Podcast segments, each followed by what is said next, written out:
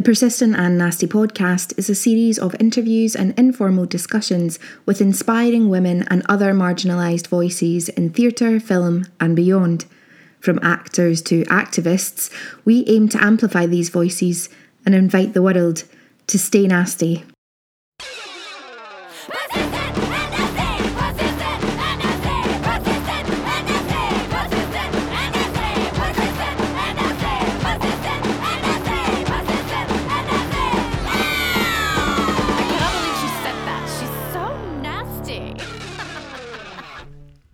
Hello, you lovely law. Elaine here. How are you all doing? And welcome to another persistent and nasty podcast. Today's episode is the second part with Nellie Kelly. It's just another wonderful conversation. It carries on from where we left off. Myself, Nellie, and Louise, we'd all had a little bit of a drink. I continue to finish my bottle of wine. Nellie continues on her double gins. Louise does leave us at some point to uh, go and have her dinner. So it ends up just being myself and Nellie. It's really interesting, really great conversation, and we um yeah, lots of fun, and I'm sure that you are going to enjoy it. We wanted to just let you all know that we still have offers running from our sponsors. Our first one is WeAudition, which um, I'm sure you all are aware of now. They really are the future of casting. And um, for those of you who are wanting to subscribe to WeAudition and become a professional member, you can receive 25% off your monthly subscription by typing in nasty, all capital letters, 25 at checkout. Also, for our actor listeners, Backstage are still running their offer for a free 12 months subscription, which is an amazing deal because they're also doing some wonderful workshops at the moment and they've obviously got castings as well. And that is if you just follow the link in the bio of this episode. For casting directors, you can put free castings up on Backstage by typing in persistent and nasty, all one word, at checkout, and you will receive your free casting. So, thank you to our lovely sponsors back to today's episode. Um, I hope that you enjoy it. Uh, maybe sit down with a gin and tonic if that's your beverage of choice, or a cup of tea. You all know how much I love a cup of tea. Take care, everyone, and we will see you on the other side. So, yes, we were going to talk about Nellie, the playwright. Multifaceted. Yes. Yeah, Talk you about your work. Talk about your work. If you can, if you want to, maybe you don't want to, but you know, here's an opportunity. I do Here's like a to platform. love to talk about myself. Love Great. to talk about myself. Gia Laldi. Um, my, my writing, I feel everybody see this is the thing. I'm kind of in a weird place where I know that everybody's feeling really miserable about theatre, but I've, I'm kind of like, I like I make trans work. Like particularly, especially the play that I'm working on just now. Anyway, I'm making trans work with this beautiful cast of. I've got them on my wall. This is I'm counting Love it. six, seven, seven trans and non-binary people. Um, Yes. and I was kind of like, you know, the chances of it. Ha- I, I don't feel they're reduced. The chances of it happening because I feel like you know we need we need a few miracles along the way anyway. Um, Mm. but I'm also I'm also kind of like maybe maybe it's going to be the best climate for it. Maybe people will actually take a chance because like it's I feel like it will just be really fresh because I've kind of I feel like I've written through trans issues for a long time, and the I'm the play that I'm writing for Scenes for Survival. I feel like that's my send off of like really bleak issues.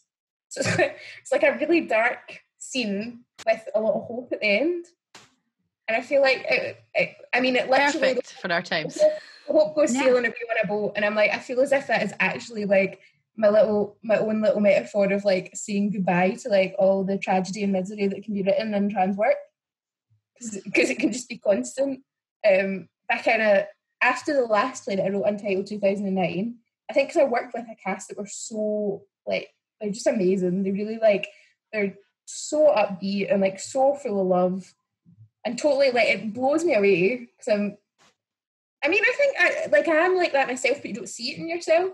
But I think when you see like when you're part of this like amazing group who, uh, in so many different ways, have had like a really really rough ride, just being so like generous, like open, full of love, and like playful. It's just really inspiring.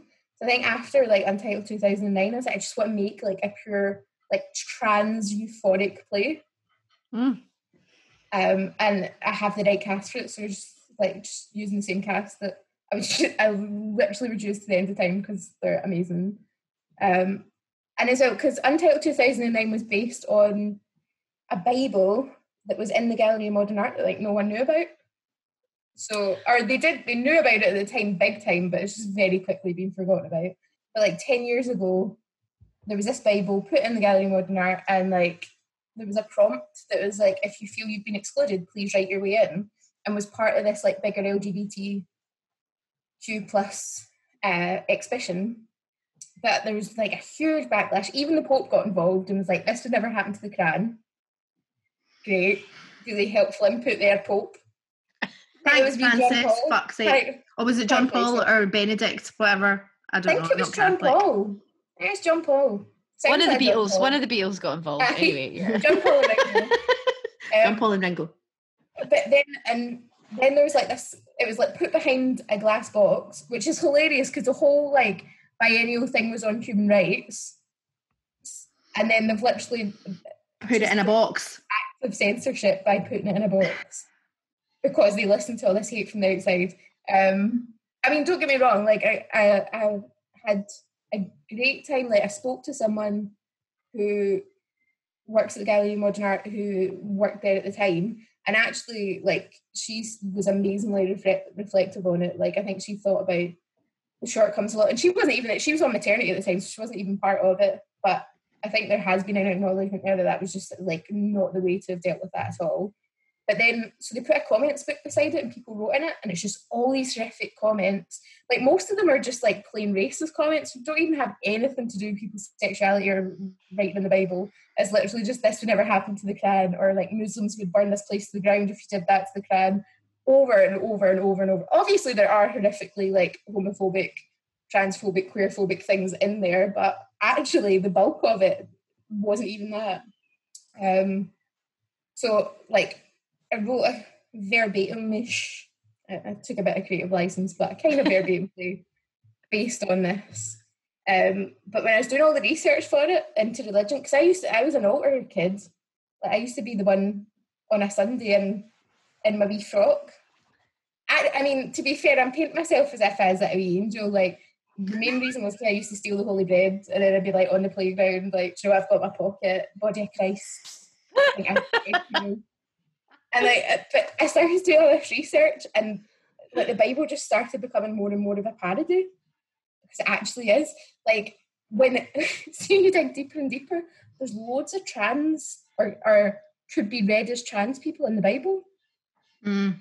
that are just totally like we're just completely forgotten about.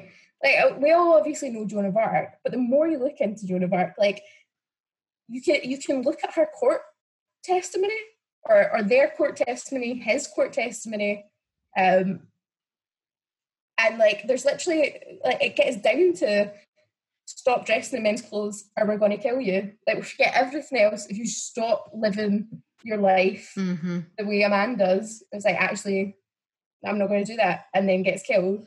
Like, yeah, as much as like you can never say that person is definitely trans, but like if you're prepared to give your life to live life masculine presenting, surely like you can give a trans reading to that. And then there's like this whole history of uh, monks who so it was seen like way back in Christianity, it was seen as this like really pious thing for a woman to go away and like denounce their womanhood and live as monks, live as men.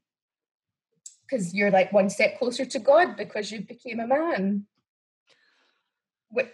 Obviously is I literally was burping as you said that, and I muted myself. And now that sentence finished, and I was like, I have to unmute myself. Are you like? It's just like, of course, because you know, Like, if you're not it's a real- male, you can't be close to your imagined spiritual spirituality Can I speak? Yeah. Spirit child. And then as well, so then there's another character that I absolutely love called Wilgefortis. And essentially, like, it's all rooted in misogyny, but it's just the most hilarious thing because, like, people, like, Christians for so long have completely denounced, like, trans and queer identity. And then through this misogyny, have managed to just make, like, the queerest, transest work of art that ever existed. Like, I, I actually, every time I think about it, it's so funny. But Wilgefortis was this woman who was like, I don't want to get married to this guy that my dad's trying to force me to get married to. So she prays to God and is like, God, to help me out, do something about this. So she wakes up the next morning and she's like hideous to this man. All it says like she's got a beard, she's hideous to him. Uh, and then her dad's like raging, crucifies her. Like, can he be having you growing a beard, putting you on putting you on the stake? Right? So she's crucified.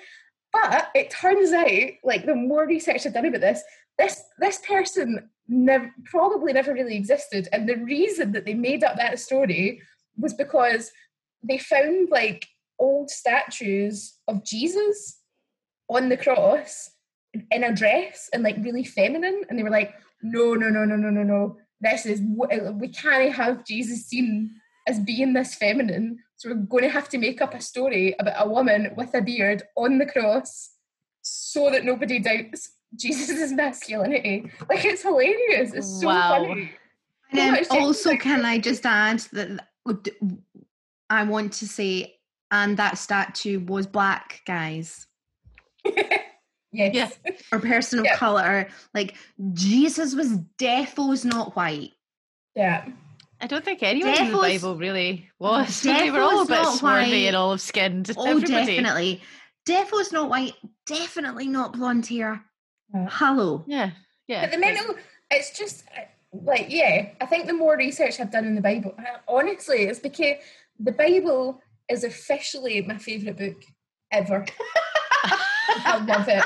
I actually love it because, it, like, if ever you to kill yourself laughing like, white men how to do mental gymnastics to make sure that, like, their masculinity is not jeopardized. It's the Bible. People are going to. Uh, people are actually going to like come after me. No, they're not. Because the people, greatest comedy the- of all time. So yeah. So essentially, um, I mean, I've only got a working title for it. I'm going to call it "Waiting for God." Oh, love it. Yes. and it's going to be a cabaret. songs. We're going to have because also I think this thing like when we are talking about drag earlier and like gender diversity and drag and all of these things, like gen- gender diversity and art going hand in hand. Like queer art is amazing and it's something that's not respected. Like we don't respect queer art. Like there's Mm. all these some of the best things that I've ever seen. Like the things that put me like on the edge of my chair where I'm like, oh my god, I cannot believe that they're about to do this, or like this could go so wrong, or just like taking my breath away by how amazing it was, have happened And like nice and sleazies, or like just dingy little queer bars where people like because you don't have the same strings attached. You're literally just like, Mhm. nah, I can try it out. And also, it's a really great environment. Everyone is is has a really like generous attitude where they will hold you in just trying this thing out.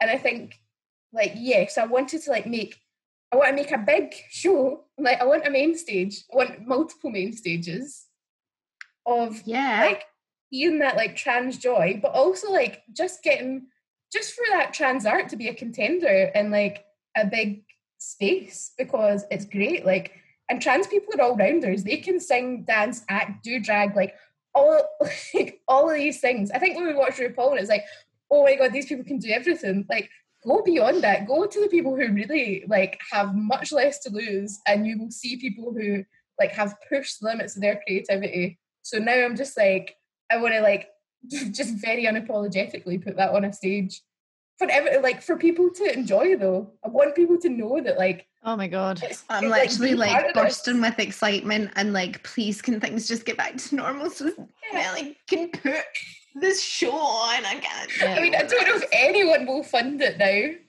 No, I it'll get mean- funded. We'll get there. It'll get funded. Get. Yeah. Oh, no, You're get funded. bringing you're you're in you're on the inside now. We're bringing down the outside Yeah. from the inside and various other things. right, we'll make it happen. I feel like uh, my hope is that someone's just going to like put their last wee pot of money on it. Like we've really got to take a risk. I Yeah, think something's somebody gotta is going to do that.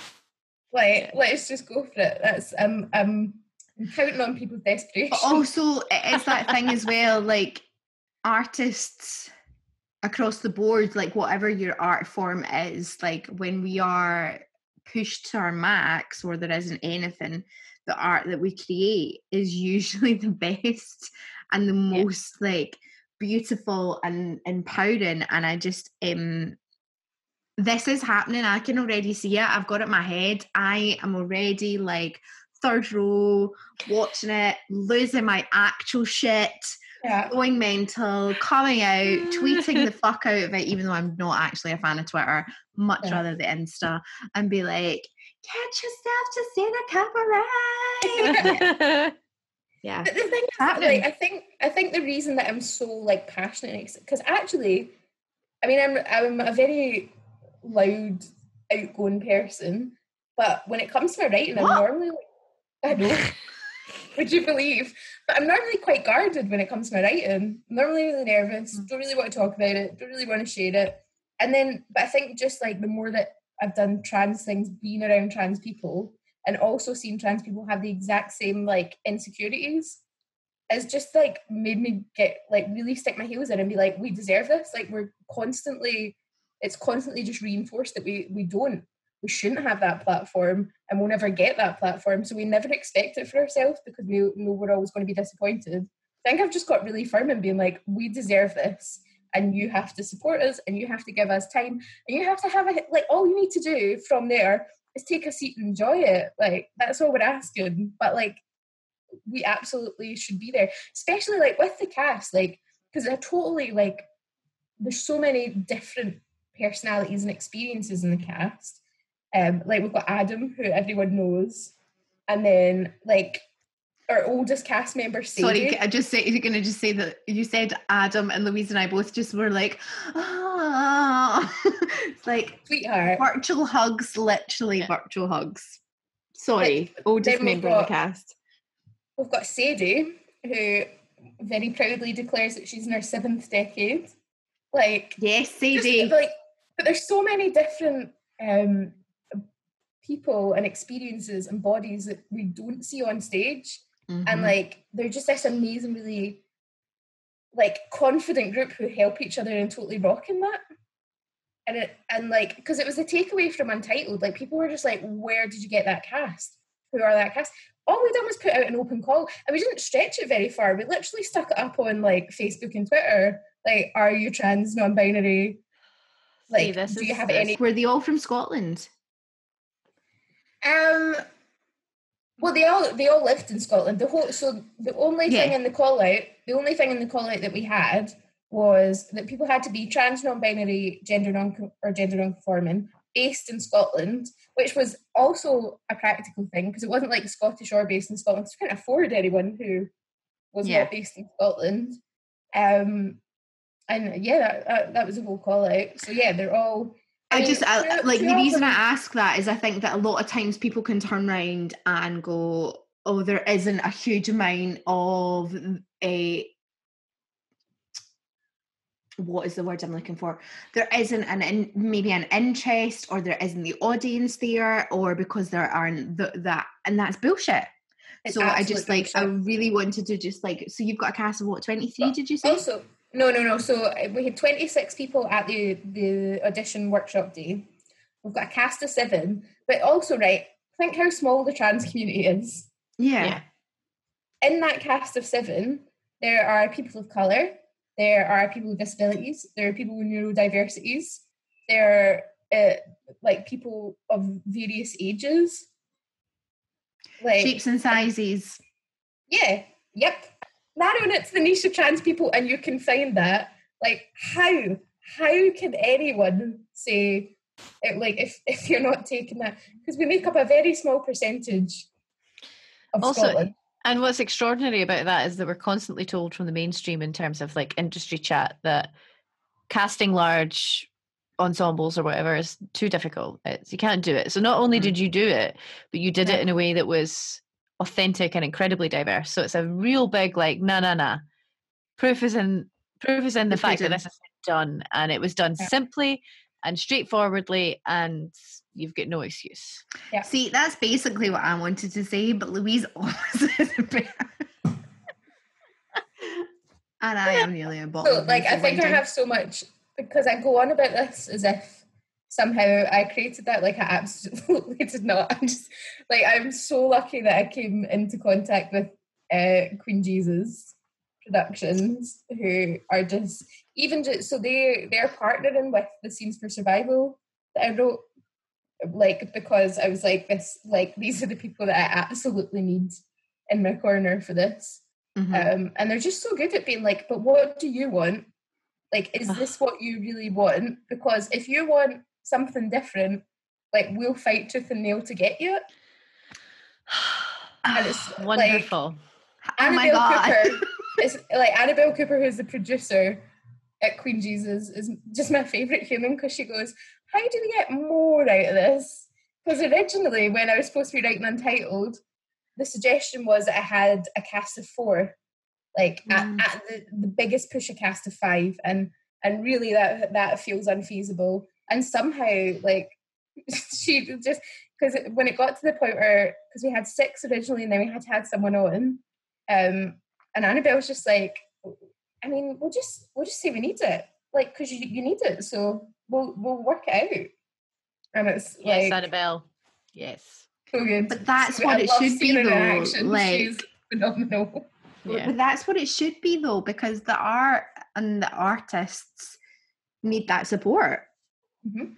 Because what they're what we're given to everybody else is so vital and so important. And like, you know, I think a lot of the time people can be really dismissive of the art of like, you know, it's just it's just fluff. Mhm. but actually the stories that artists tell are can be life altering just because Yeah. it may not be life altering for you who's watching Mhm. it it's life altering for the person five doors down or Yeah. it's life altering like you know like those things are really so important and also what i find at the moment like so you know like plymouth royal plymouth shut down yesterday which is just like one of the biggest producing houses outside of london in the uk which is super like it's just so so sad but it's just like we've been in lockdown for three months. What have people done in those three months? They've watched Netflix, they've watched Amazon, they've watched BBC, they've watched ITV, they've read books, they've listened to music, they've looked at art, they have listened to poetry, read poetry, they've listened to audiobooks, they've listened to the radio. The, do you know the, the statistics for radio have jumped Hmm. by something ridiculous, like 35%? And it's just like, right, okay, so that that was me just listing like 11 things right there but the arts aren't important Mhm. Yeah. i haven't even co- uh, commented on like fucking graphic design and comic books and gaming and etc etc etc And then when you when you factor in what Nellie's been talking about, which is just like just put diverse stories on stage and you'll see joy. That's what will also, happen. yeah See with see with Untitled as well. The like absolute most exciting thing. So when it first went on at the Tron, like the balcony had been cut off because like it because it was a rehearsed reading on a Saturday afternoon in like in the main auditorium. And I told them they were mm, like mad for putting it in the main auditorium. Like why? Like, like please, please, for my sake, put it in the put me in the changing house put me in the changing Um, house Um, for those of you who don't know the changing house is a smaller studio space in the Tron, not literally a changing house But, um, Annabelle Cooper again and, and Jo and Susan that uh, Queen Jesus were, would absolutely not have it. But they had to they had to open the balcony. They totally sold it out. Like and it just but the, the exciting thing about it wasn't like especially with rehearsed readings, right? We've all been there at a rehearsed reading where actually the reason that people are at the rehearsed reading is because they know there's a Q&A where they can talk about how much they know. Pretty much. It's you go if you you just think, oh, tonight I really fancy hearing the sound of my own voice. I've been there. I have been that person. Well, I feel like anybody who says in theatre that they've never they've never thought, I'm just going to say this thing that actually probably isn't that helpful, but I just want to say it. If they say they've never done it, they're a liar. I think. Ellie, are you saying when you were one of our speakers that you Any platform you give me, I will, I will use it. But right, so that is the people who you expect to be there. So I was like, you know, we don't have enough of them to fill a, an entire auditorium. Um, but it wasn't. It was like, like trans. It was a trans community. And don't get me wrong, I pretty much sent a lot of emails out and was like, please show up for this because if trans people start coming to the theatre and the theatre sees that, they're going to have to think seriously about this. But they like totally showed up, and not because their hands were tied. Like they just and they really enjoyed it. For a lot of them, it was the first time they'd ever been there, and also having like friends like kind of talking about intersectionality and support for each other and stuff. Like one of the loveliest things for me was like I used to volunteer at Scottish Action for Refugees, and someone who like used to come and use that like came along, and then there was a whole kerfuffle where someone's like, "Oh, I think your friends at the desk," and like, "Did you put a ticket behind for them?" And actually, it was just confusion because they'd never been to the theatre. And they were trying to buy a ticket, but they didn't know how to buy a ticket. And the person thought that they thought they had a comp, and like just all these kinds of things. And I'm like, this is like, this is what we should be excited about, and this is what we should be trying Mhm. to bring in. Um, and I was really scared as well because that pair, like, no, well, that person didn't really say say much about it, but like there were other friends I had through like, um, just through completely different routes who were Muslim friends, and the play couldn't avoid talking about uh talking about Islam because it was like it was so I felt like I was I felt kind of stuck in the sense that if I didn't speak about it, I was completely erasing it because it was such a huge part of this exhibition. Um, and I had to speak to like our own racism, especially in Glasgow, where we just think we don't have a problem all the time. Oh my fucking Um, god. and we like, I, think the protest at George Square will, will show us that like, uh-huh. oh my, like we have the worst problem ever. Um, so I, I was Well, like, they're not getting their walk, so you know. But I just felt like if I didn't speak about it, And I say that as somebody who was raised Protestant, and you they can come at me all they want, and I will absolutely like not that I totally I'm not going to church. Oh, we have to keep going. Um, I was like, Louise is getting her dinner, guys. She's leaving us. She's not. um, but yeah, I think like if I didn't speak about it, it just felt really racist. It felt like I was Mhm. totally silenced in that aspect. Um, but it also felt like like how do you use your voice to to do that without erasing other people's voices? So I ended up. I mean, I got a lot of amazing help um, from some really lovely people at a charity called Hidayah, which is like an LGBT plus um, Muslim charity, to speak about that. But it was just really nice, I think, for people to come along and be like, I was actually really nervous about how you were going to handle that. I Mm. thought it might be terrible, but like I think you handled it pretty well. And so, like, it- don't get me wrong, there were there were some aspects of it that they had challenged me on, um, but overall, we're like, I like. I, I, I enjoy this, and I, I think that Yeah. But that's what theatre should be like, though, right? Like, n- nobody's going to make the perfect piece of theatre because if that's the case, then we'll never make theatre again. And I made uh, like the thing is as well because I feel like I focused a lot of energy in getting so many different things right that one of the things I really kicked myself over was um because some of the comments I sort of had altered the language to be more fitting of now, um particularly around gender and how like the terms that we use for trans people and stuff. Um, but one of the terms that I'd left in to this verbatim thing, I would I mean I would never use this language kind of if I wasn't doing verbatim, but like there was a thing about prostitution and the way that they f- like phrase prostitution. I would never say prostitution. Like I'd always like I think using ter- like the right terms and like taking the lead on that from sex workers is so important. But because it was verbatim, I just never ever thought about it and put it in. And then we had feedback forms, and I was just like really kicking myself. Just like I've just put so much effort into getting it right that I just completely missed this thing. But I don't see, and I can get why you feel that way, like totally. But also, it is verbatim, and if you're creating verbatim theatre, like I think it has to be whatever that person said, and because was- also thi- then that makes us challenge ourselves. Um, Like so, that's making, so like you know you now are bringing that up that hopefully somebody's going to listen to this podcast and be like who might possibly be calling a sex worker still a prostitute and be like oh fuck i didn't actually think that had changed Yeah. oh, okay i need to reevaluate my language yeah. whereas if you hadn't done that and then had that that question of yourself and reevaluation of yourself you wouldn't be having this conversation right now with us for i mean i don't know maybe that Yeah. again hi there But I think it's I think it's just that like consciously doing it. Like if I had consciously made the decision to to use I mean I don't think it's my word to use, so it's kind of complicated in that sense.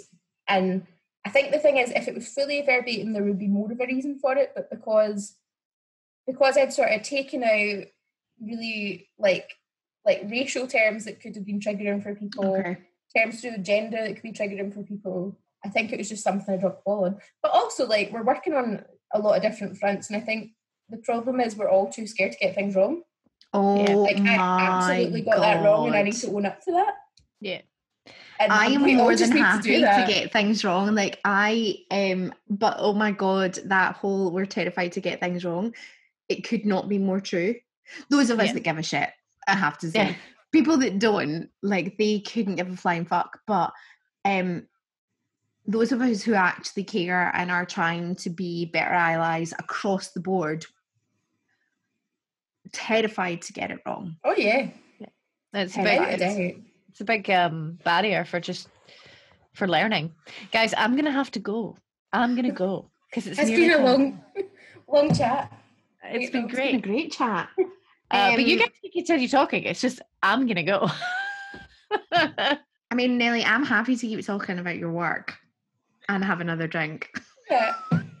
Great. Okay. Okay. I love Uh, you both. um, I love you. But Elaine, you can edit this and make it beautiful. It's probably a two-parter. this- It was definitely Yeah. a two-parter. Yeah. Nellie, I love you. You give my soul so much happy, and I cannot wait to see you in the pub at some Yeah. Oh point. my god, can we please Yeah. And like be inappropriately tactile with you, and like Yeah, yeah, it's That's gonna cool. be great. I'm, Yeah. I'm into it. Great. Um, all right, give my love to Molly, people. and uh, I will see you guys soon. I'm gonna go. I love you. Actually, um, so your next project for NTS is Scenes for Survival. Yeah, hmm give us a little bit of info on that. Um, Cover up my Did boobs. you fix yourself? Just noticed Um, that. Yeah, so it's a, it's a bit of a weird one. Um, I think it dropped at a weird time because I had a very short time to write it, like two weeks to put it together. Obviously, put it off to the night before I had to submit it because Because who doesn't? um, but also, so I was kind of like, how do I write this? And then the day before I pulled an all nighter to write it, because that's just how I write, uh, was when J- wasn't when J.K. Rowling had posted her essay, but it was like it was on the Sunday after the Saturday where she obviously few tweeted. too many she had a few too many glasses of wine. I thought And You know somebody what? should have taken her phone off her, but I, she I'm fucked gonna go it. for it. Um, and posted about people who menstruate, which, like, well, not she's not allowed any more time in her life. But anyway, so I was writing it the next day I that. actually do, though that whole thing is like the most. I think it is the most offensive thing to anybody that identifies as female because whether you were born with female genitalia or not, Mhm. not everybody who was born with female genitalia still menstruates. Yeah. So what when you hit menopause, you're no longer a woman. yeah. or if you have had to have a hysterectomy um, at 25, you're no longer female, or you were born female but weren't born with a womb. Yeah. But also I think like even even aside from that, I think Sorry, argue, that was just like my thing of like on that. Th- sorry, oh, yeah, no, that's but like she, not like she could she could argue that's not what she was saying by saying people who menstruate because people who menstruate in her mind. No, no, no, no. I don't even like like because she was so same people who menstruate because in her mind people who menstruate are women, right? And we can we can go further than that and say what she means is people who don't menstruate aren't women, right? But she didn't yeah. actually say that. So even if you just like if we just go back to purely her comment, mm-hmm. like it just shows, it just smacks of this hypocrisy. Because then she goes on her essay and she says, "I'm just really fearful for these these for these poor women who think they're men and blah blah blah blah." Like it had posting that thing about people who menstruate and like ridiculing it and being like obviously women. Like if if your sole purpose in that is to speak out to defend women who could be abused by men, why are you targeting people who, like specifically people who menstruate who aren't women? Because even if in your mind, like it just it has nothing to do with safety. It has absolutely nothing to do with safety because you're not you have not said that you are at risk from non-binary people, from trans men, from trans masculine people. So like what you're actually saying is I like I'm just transphobic. Has, that has mm. nothing to do with men infiltrating spaces as they go, actually, this is what it's all about. But here's this thing that it's so evidently not about. Like, it's, I know. But anyway, so yeah. so that dropped, and then so that dropped. that dropped, and then I had to I had to write write a play in a, a night. Um, I had to write a play. I mean, I actually did, like, but by that point, by that point, I'd I'd been given the best part of my commission to do so. So I had to write one anyway. Oh shit! I need to write a play. Um, but I, so the play is quite dark in the sense that I kind of started.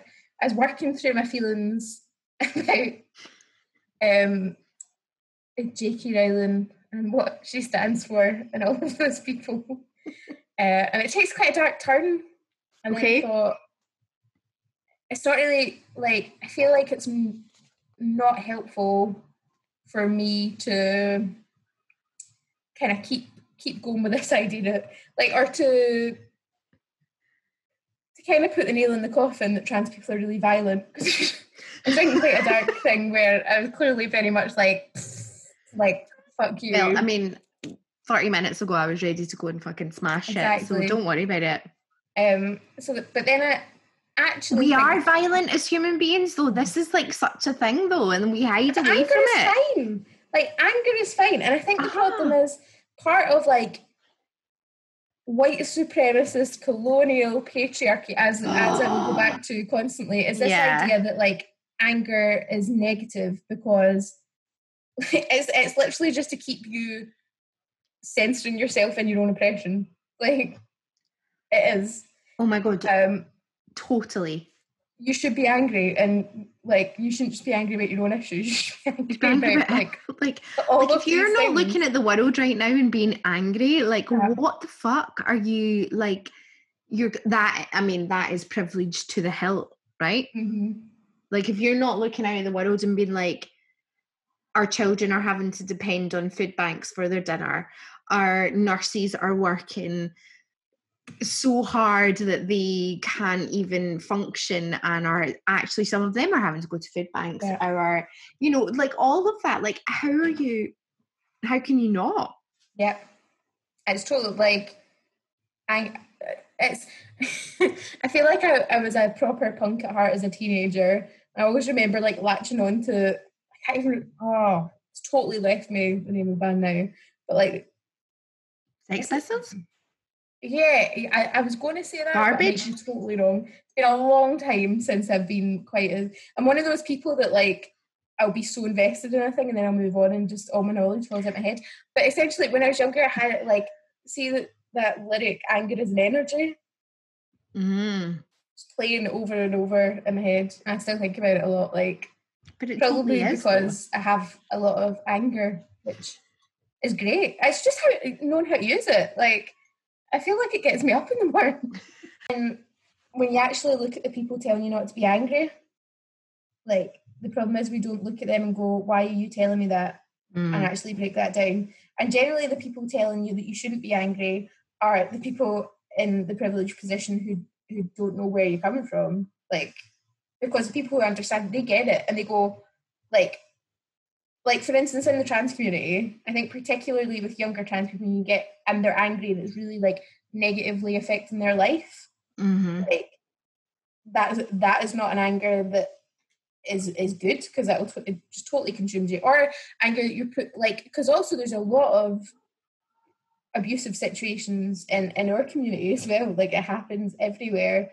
And again that is not a helpful anger. But i think the problem is that we go we can't we can't have anger when it's not it's like what do we do with that anger Yeah. like how do we use that to fuel us in a positive way because Yeah. if we don't that's when like things like abuse start happening like it's i think it's different in the more privileged you go why anger is used as an abusive force but i think in, in terms of marginalized groups quite often we don't have we don't have an outlet Mm. for it and it's and it and it becomes really toxic so it, it's why i think it's all the more important, important to be like you should be angry like it makes perfect sense you're angry Yeah. now use it and use it to help other people and remind yourself that like you're feeling angry your life is tough someone else is is, is going to be worse like Yeah. so don't have anyone like like don't let anyone tell you not to be angry and then decide what you're going to do with that anger Decide what you're going to do with that anger.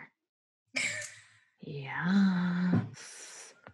I mean, make sure you're safe, guys, and whatever you're going to do the anger. But it's the whole thing is fascinating, isn't it, though? Because it's like, just as you were talking there, I've got this whole thing about the patriarchy, and I use that as such a broad term, but it really is the control by white rich men who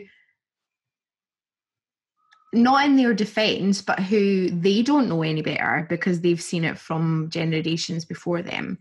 And it's there's a, a fear with them of how they move forward of losing things when actually there is more than enough for all of us. It's this thing that's been created of there isn't enough for anyone right? And it's like but there's more than enough for all of us. And like what just percentage of the world hold the most wealth? Is it what like six percent? Yeah five percent of the world. I mean it's under 10 percent. I'm probably plucking it out. No no you're not. It's five five percent of the world on uh, five percent of the world own 95 percent of the wealth. Pretty right. damn smart like to have us all fighting amongst ourselves for 5% Oh of the wealth. Or having us too scared to lose the privileges we have within that 5% are you ki- are you kidding oh my god. You- like they've oh, made they've made us really um fearful of each other. Mhm. that's exactly what they've done. They've made us fearful of each other. And as you said earlier like if we all banded together they'd be screwed. Like Yeah. literally they would be so fucking screwed. But i do think i think the thing that really really steps in our way with that and i think it's something that especially in scotland we all really need to start confronting is the ignorance we have where we're Mm. like like you know we are we're all in this together. We have like it's a, especially in glasgow it's this really glaswegian attitude. You know we're all in it together. We're all friendly like but what we're not confronting is the fact that like some of us have to do it's, it's like the, the whole kind of feminist talk of like emotional labor right around around housework. That's Mhm, how i see it in my head. Like mhm. you would because that person is is so like wrapped up in themselves of not doing that it's easier just to do the thing. Like yeah. I'm not going to explain to you how to do it because it's going to take me more time to do that so i'll just do the thing. Mhm. and like i think in, in that is Scotland, such a this- Scottish maw and such a Scottish granny thing yeah to just do. I can't be arsed telling you how to do it. I'm going Yeah. to moan at the fact that you don't do it, but I'm just then going to do it. but the thing is but it, like all that kind of emotional labor thing like it's such a sexist thing where Uh-huh. like men so often get off time and time again because they're like oh, I, like that kind of willful ignorance of doing these things so that they're done for them. But I think we need to apply our understanding of that, which we've understood quite recently in the past few years, and apply it to like Scotland's attitude of race, of transphobia, all these kinds of things where we all go like, oh, we're all in this together, we're all pals. But actually, some of us have got to start doing the bloody work because like people yeah. are having people who are marginalised are having to do it for themselves time and time yeah. and time again. Like they're the ones up and like yeah, we need we need to start doing the dishes in Scotland. That's what we need to do. Everybody like if you've not taken your turn. Like come on guys. It's your fucking turn. And I mean, and I say all that, you know, and it's so funny because, like, on um, social media, and I'm sure you've seen this, the whole fact that Scotland's going to be the first country in the world to um, have LGBTQ history as part of the curriculum. Amazing. I am. I couldn't be more proud of my country on that. But also, I'm a bit like, guys, 2020, and that's now just it. But also, but also the same breath, I'm like, that, why are we not discussing our cultural heritage on the fact that we most of our cities in Scotland's wealth is based on the slave trade? But Scotland had more of a hand in the slave trade than most of Britain. Yeah. and it's like, let's oh oh oh no. I'm hiding my face. Yeah. And it's this thing that I think people have. Maybe I'm wrong. And I could be totally wrong, but white people are like, yeah, but that's not me, that's not me. Nobody's saying that's you. Nobody is saying that's you. What what people are saying is like, and what I am saying is as a white Scottish female, I turn around and I go, yeah, I live in Glasgow and my city's wealth is based on the slavery of black people. And I need to educate myself on that and I need to realize that and I need to help fight that. See, I think I'm a lot harsher because people are like, yeah, but that's not me, that's not me. I'm like, the people doing that, that absolutely is you. Like, it is you. You are part of that. You have benefited from that. Like, it absolutely is you. Even like, because I think, like, over the past couple of years, I think I have put a lot of work into trying to read about race and understand it more. And I also think, like, as a person with autism, like, a lot of that comes from like an insecurity to challenge things. Like, I have seen things I should have challenged and I didn't. And I, I, I think a part of that is that communication can be harder for me, particularly in the moment, particularly if it's like a heightened moment. Mm-hmm. So I, I think the kind of safety for me was like, if I really know my stuff with this, then I will be in a position where I feel yeah. like I can I can do this. But also, autism isn't an excuse. Like the amount but you, of time. No, you're not making an excuse. I also sorry, keep going because I want to so, ask you a question.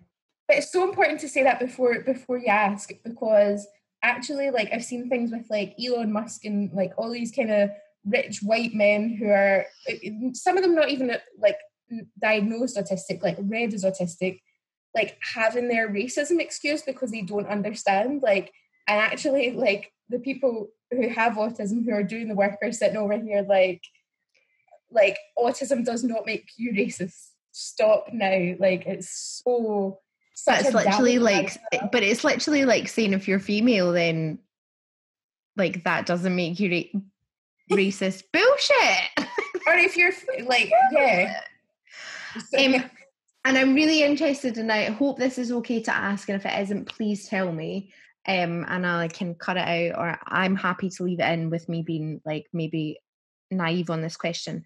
But having been somebody who was born female, mm-hmm. and you're the first part of your life, you grow up with that. Do you think that the fact that you don't challenge things has an impact on that? Oh, absolutely. And I think because even though I, I kind of live in a, a weird middle realm, um, like I've been thinking a lot about this because like I definitely feel like I always access like women's spaces, or I used to, and then I stopped, and now I kind of do more, get involved in like women and feminist spaces. And the reason I stopped was never because I was like, that space is is like I shouldn't get to have that space. It's more like the minute I enter that space, my entire identity is invalidated time and time again. And a lot of the time it's by well intentioned people who go, You're in a woman's space, therefore you are a woman. And the problem is that we haven't opened those spaces up because yeah. It's really important to be non binary inclusive in that.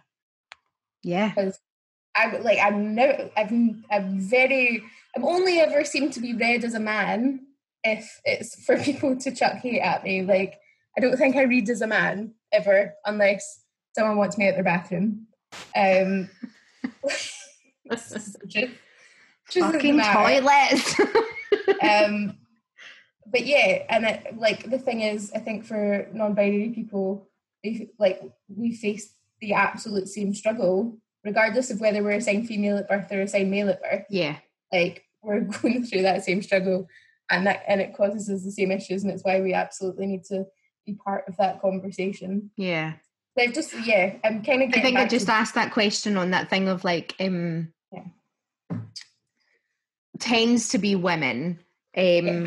And not like and that doesn't mean that it's not um males but people people socially conditioned as women are, are taught not to challenge these things. Thank you. Yeah. Yes, yes.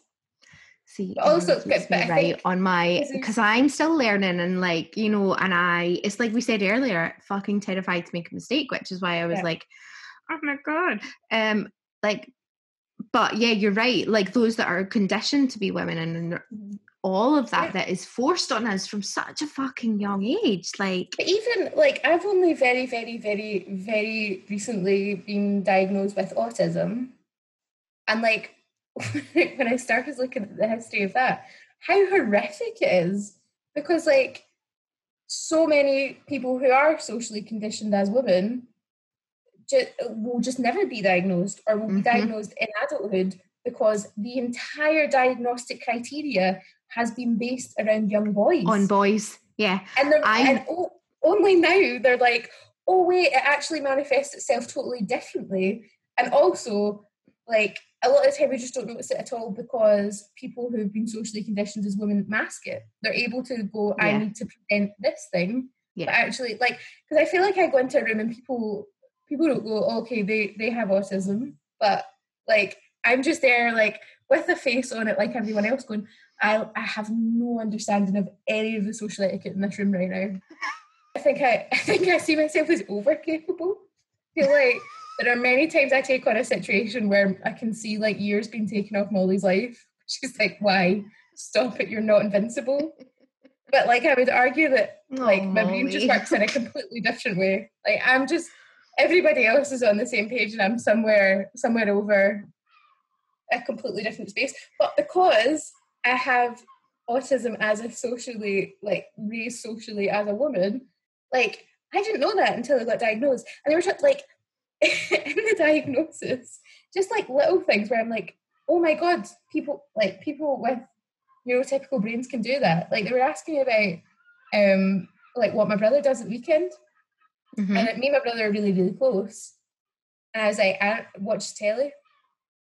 I'm like, what sort of shows does he watch? So RuPaul because we spoke about that once. Like, and Molly was sitting beside me, like, oh, you know, we'll probably like have a rehearsal with band, maybe have a gig, maybe go a nice wee date with Sarah. And I was like, wait, people can imagine what other people do in their spare time. And just like little things like that, where I'm like, because yeah. I had to mask this and because it's not been evident, like, I'm now only now having the understanding that people live their lives in a completely, diff- a completely different inner way than I do, which is but so then, strange. It's so strange, but then you say that though, and I can like I'm not like I'm like I know people who make up complete fantasies for other people. Yeah. And like you could say that to somebody and be like, that's fucking weird. Yeah. Like, but you know, even- like I see somebody going past in the street and I see them and I'm like, okay, that's your third marriage. First marriage ended in divorce because you cheated. Second marriage, was to a gay man. Yeah. Like, you know, like just like that whole but thing weirdly, of like, I weirdly, this whole story. Weirdly, but weirdly I can do that. That's I mean, I'm a writer. That's something that I can Yeah, well, yeah. yeah. But it's to do with like when you hear information about people, your brain will like just sort of take it in by osmosis. So you Yeah. can compile an image of like someone's likes and interests and all this stuff by that osmosis. Whereas like you need to tell me that you like this thing for me to know that you like something. So it's totally registered in the brain. Yeah. Right, It's- got you. It's so weird. And I think No, but I- I, I, totally get that. Like, not the same, remotely the same. But I'm dyslexic, so it's like if you're not Yeah. really clear with me, then like, and Steve gets so annoyed because I'm so scatty, and like I'll start one conversation as you've noticed on this podcast, and then I'll go off on another tangent, and then I'll come back to whatever it was, or like mess doesn't bother me. Mhm, like it's a really big and like people are like why why why? And i'm like because i know where that is. It's underneath that book which is underneath that pillow which is underneath that whatever. And people are like how can you live like that? And i'm like because it's for me it's visual so if i remember where something is i can find it and blah blah blah. Yeah. not remotely the same as autism because obviously that's totally different but just like But i- in itself is neurodiversity. Like I feel Yeah. like people just totally with things like dyslexia go, oh well, that doesn't actually impact on your life. that impacted on you writing a story in school. Get over it. Like there is that attitude. that totes impacts on my life Yeah, like it does. Of course it does. But also again, it's downplayed in women or people who are socially conditioned as women. Yeah. Al- totally Especially things that like really impact in different ways a lot of the time um, on women who are socially conditioned as people who are socially conditioned as women. It's just like, yeah, total minefield. But it's like a I- total mind phase I kind of love partly having that diagnosis in adult life because I'm kind of like, oh my god, like the, the I'm walking about in a whole new world. Like everything is different because things like are finally making sense. And like, I well, I say that, but it's a deep like there's a, it's actually a real shame that like it's happened now so many people live up until this point, or so many people never get diagnosed, and like. Mm. I, th- I kind of feel like like um, Hannah Gadsby puts it perfectly. Because Hannah Gadsby has autism, and That's me a breathing out and putting a love heart on my heart, like but there's literally. an in, oh there's an interview where she's talking about getting diagnosed with autism and what that means to her, and she was like, essentially, like I kind of up until this point, I felt like I was sort of at the starting line of, of being an adult, like constantly trying to get over that start line and to become an adult and to just adult and do these things.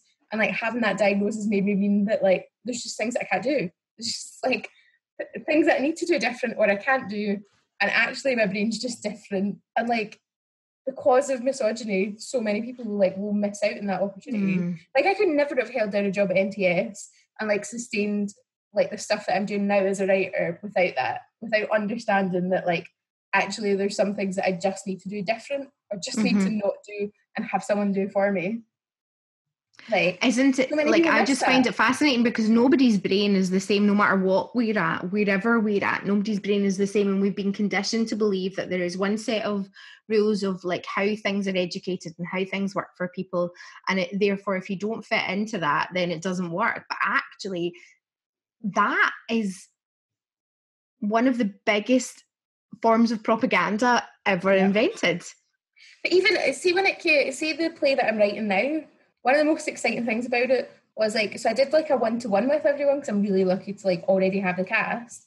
And one of the questions was like that I wanted to ask was like if if we go by this idea that everyone has access needs, like regardless of who you are or whether you have a disability, neurodiversity, what mental health issue, whatever it is, like if you if we just say that absolutely everyone has access needs which are something like things that make it like optimal conditions for them to work within like what would you say yours are? And like everybody when they get to think about it is like oh this thing would would be really nice. And it's really simple things. It's Mhm. like i'm a person who works at quite a fast pace so if we're working at a slower pace can we maybe have a couple of breaks in between? Like it's not it's not big mountains and stuff that you've got to spend Yeah. a fortune on. It's literally ti- like people ask for these really small easy things obviously like the more people like if someone has a disability or like someone has neurodiversity someone has mental health issues that like it does take a lot more time to get those things right and you've got to plan and a lot of the time you've got to put more money in But Mm. like, but aside from that, like, if you remove someone like someone's access needs for their disability, they're still going to have access needs as a person, just for their general well-being. And usually those things are really easy to Yeah. to give them. So like, but uh, I think it's something that we we never really think about, like writing access. Like it's really exciting to get to write a play that takes people's access needs on board. I love it. Dead exciting. Yeah, you're absolutely right. I don't think it is thought about. Is I think no, that's not fair. Um, because there are loads of companies that do think about yeah. it. Um, But I mean, in a general sense, like, but in a general not- sense, yeah, if absolutely. it's not a play about like someone with a disability, for example, then Yeah. access needs aren't considered. yeah, yeah, and it's Totally. totally it's so often so discriminating because what you're saying is like a disabled person can't play this yeah. a neurodiverse person can't play this like you have, you have to write from a point of access so that anyone like so the most talented person in the room can play that and like the reason that people see the most talented person in the room as being like this able-bodied white like person of a certain brand is mhm, because they write to that like yeah. so often. Yeah. So often that's what it's written to, and like again, I feel like I'm repeating myself, but it's like that thing of like females really should understand that way more than they than some do because that's what we're pitted against all the time and what we've been fighting for for such a long time so how can we not then see that from other for other people like i just don't under i don't get it i don't get Yeah. it i don't get it anyway oh my god Nellie i could Wrap talk up. to you for literally ever I love tongues. I've had a great night. Oh, yeah Had it's so great. Plus, Thinking I'm of nearly like. I am nearly a bottle of rosy down, and it's all good. Um, it's actually quite strong. I never wanted. anyway, before we finish, I think there's a couple of things. Like, there's two questions I want to ask you. Mhm. So one of them is, what does persistent and nasty mean to you? Which we've we've been asking loads of people about. And then the other one is who is your um, beacon of hope? There we go. Uh, so persistent nasty to me I, I mean I think like everything I associate it with queer all the good things I associate with queer culture um yeah I think particularly with all the kind of stuff that trans people are facing right now uh, persistent is a really like hopeful term for me because I feel like yeah we just are like we're not going away. Um and persistently supporting particularly trans femme people who are in much more danger, um, trans people of colour. Yeah, it feels like a positive term. What we're talking about, anger as an energy, like Mm-hmm. persistent is associated with that for me. Yeah. Using using that anger to to make sure that that we're counted and that people are given space and Yeah. to just live and just to live a safe life. Yeah. That's what persistent means. Um, and nasty for me kind of feels like that shake up of it. Like what what I do with um Crazy Gay, where I mean the act that I do with Crazy Gay is vulgar. Like it is vulgar. Um Yes. I think I think the thing about it is part of my part of experiencing queer joy for me is like the fact you can just do that. Like Mm. the people who hate you are already hating you anyway, Yeah. Um, and you can't you just get away with it. Like especially if you're making queer work in queer spaces. Like we're all getting paid fifty quid if you're lucky, and it's by queer people. Like we totally facilitate our own art all the time, so you get to Yeah. just do what you want. So nasty for me makes me think of like like queer theory, which is one of my favourite nights that happens in Glasgow, and nice and sleazy. just some of the stuff that you see. It is like yeah. I love it. I love it. I love filth. yeah. And who doesn't? Really? Yeah. And then Beacon, Beacon. Ah. Your beacon of hope. See, yeah, Beacon's really hard because I think I think I kind of have it. Go, can I have two beacons of hope? Absolutely. So I have my beacon of hope that like keeps me going. Absolutely. Yes, yes, yes. So basically, I've just kind of looked at you and gone, I'm asking Nellie about Beacon of Hope because it just feels right. Yeah. So yeah, go for it. So I've got a beacon of hope going, like uh, my my my guided light, which Mhm. is the absolutely incredible Jo Clifford. I'm just like you like the stuff that I am doing. we love you. She was doing 10 years ago in a much scarier climate. And I'm just like, she's come out the other end as this like beautiful, amazing, Yeah. lovely person. And I just kind of, yeah, I look at her and I go, no matter how bad it gets, like, you're, and as well, because she's is so generous with her time to me. Like, she's really, Mhm. really generous. Um, and she guides me quite a lot in a very practical sense. I just always look at her and I think, like, you are this lovely. So I feel like at the end of it all, I'm not going to be a horrible, terrible shell of a goblin person. Mm, Um, Never. I think you sometimes feel like that when you have like so much uh, negative stuff coming at you. You think I just could turn into this like horrible thing because that weighs down on you, and you just want to be like, "Yeah, I'm going to be an asshole to everyone.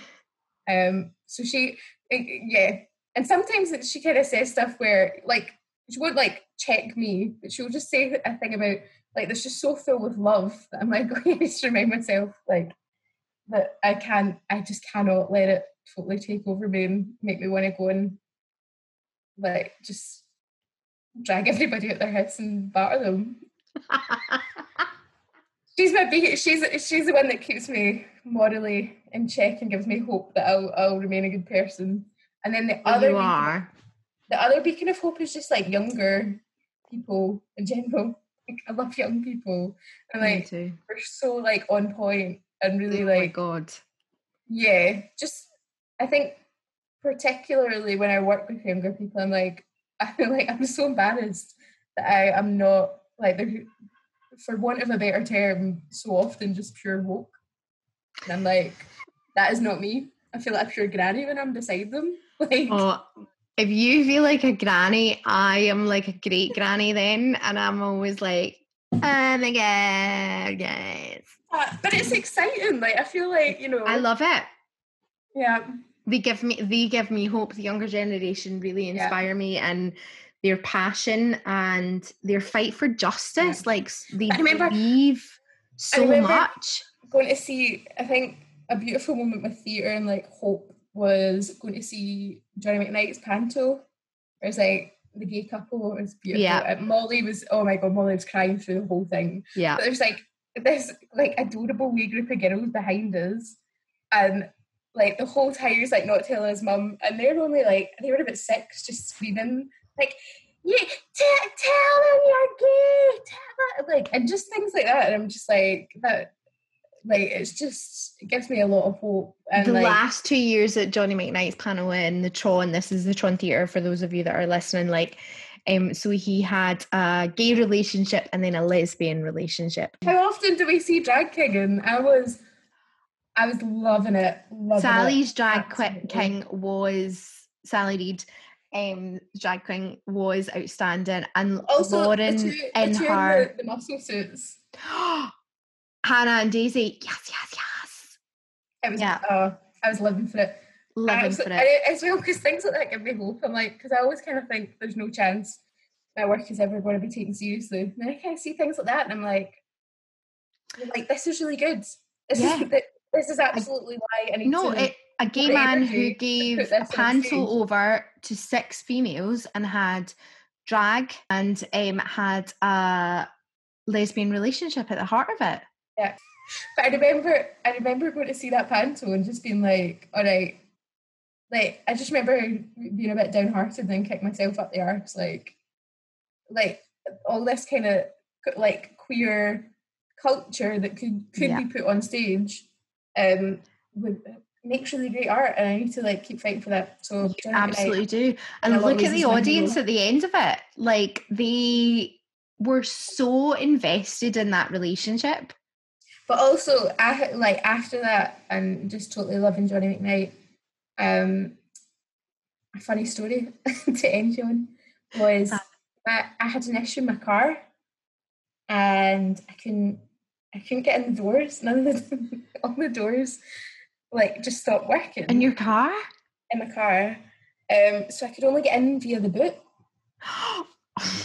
And I had I just had such a fucker of a day where I was working at NTS. I went there and I kind of closed my my driver's door, but it didn't close properly. Then I couldn't open it again from the outside. So to climb back in to open the door to close it again, hmm took my dungarees, and I'd only just started there. So I like had a massive hole like right down of my dungarees. I had to go to the costume department and be like, I'm sorry, I've never met any of you that are in here today. Can someone please sew up the bum of my dungarees because I'm walking around with my bum out? And weirdly, the costume department in NTS is like all a window at the front of it. Just standing in my boxers in front of the car park, people coming in, just like what a day. But anyway, so then, then one of the people I work with was at the Tron later on. So I'd take my car to the Tron, and one, two of the people I work with actually, two of the people that I work with were there with Johnny McKnight. I'm like, met Johnny, every, right, great, great. Then at the end of the night, I went I went back round to my car, and Ruth, who was with Johnny, who was giving Johnny a lift home, was two cars in front of me. So her and Johnny are like, hi, uh, hi, did you enjoy the show? Um, this is my car. I'm not actually breaking into someone else's car, though I am going through the boot. Like, it was mortifying, absolutely mortifying. My doors are broken, guys. My doors are broken.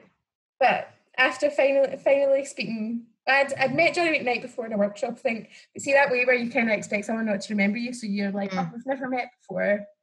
Um, but I know exactly who you are, and I can tell you exactly when I met you and exactly what you said. but that'd probably be weird. So I'm just gonna I'm just gonna pretend like this is our first introduction.